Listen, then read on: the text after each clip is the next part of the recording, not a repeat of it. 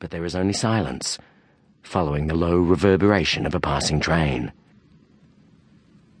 Donna murmurs half words, in a language from which I have long awoken, turns, her arm stiffening, pressing at the dark in some inadequate defence, and submits once more to dream.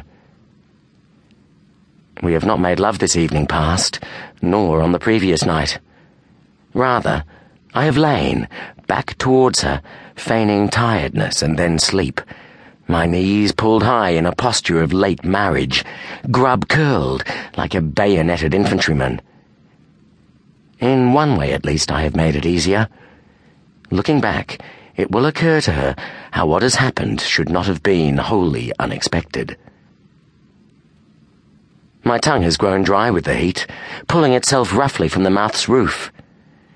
Unless it is a legacy of alcohol, unless anxiety at what must soon be done.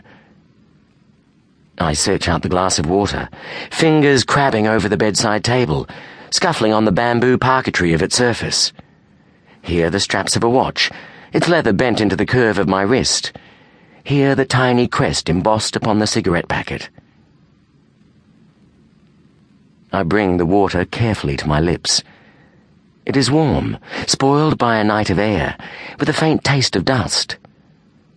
I place the glass back on the table hearing the faint click of its base against the watch face. The crackle, barely audible, of the bamboo squares pressed beneath its weight. What can be said? It is our fifth time together, and already it has gone too far.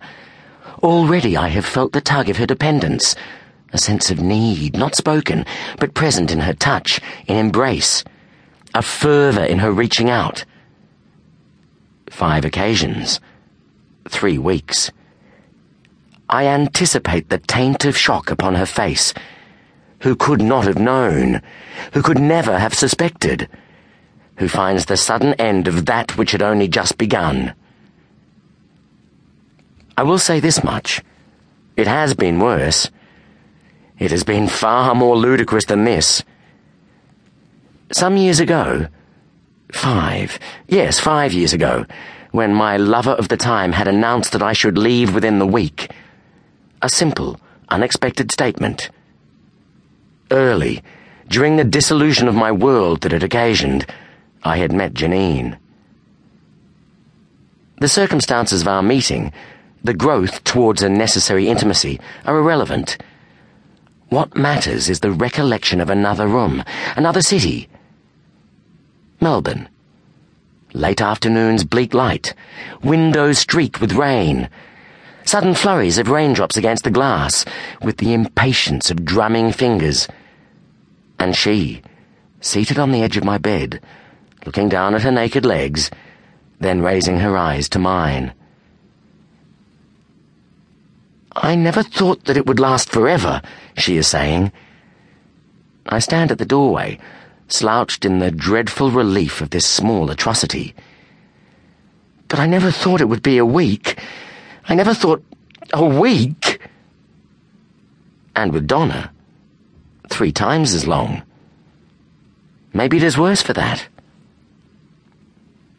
I can smell the stale tar of the ashtray, smell the pillow tinctured by damp hair, the mild sweetness of shoes dried of sweat the handkerchief, beneath the pillow where I placed it the night before, scrupulous as a child, dowed with mouth smears of cumin, coriander, the nicotine of turmeric. And it seems, though I know it is not possible, that beneath it all I can detect the methylation of the table's varnish, a faint, entrancing syrup. I sensed the first wave of light surge overhead, a thrashing of wings, these dispatched angels with their messages from God. And already I can make out the lining boards of the room, the picture rail high on the wall, the cedar mass of the wardrobe. But then, perhaps only because I know their presence. The rail is, after all, only a darker sash, and, in its lack of detail, the wardrobe could just as well be the exit to some other room.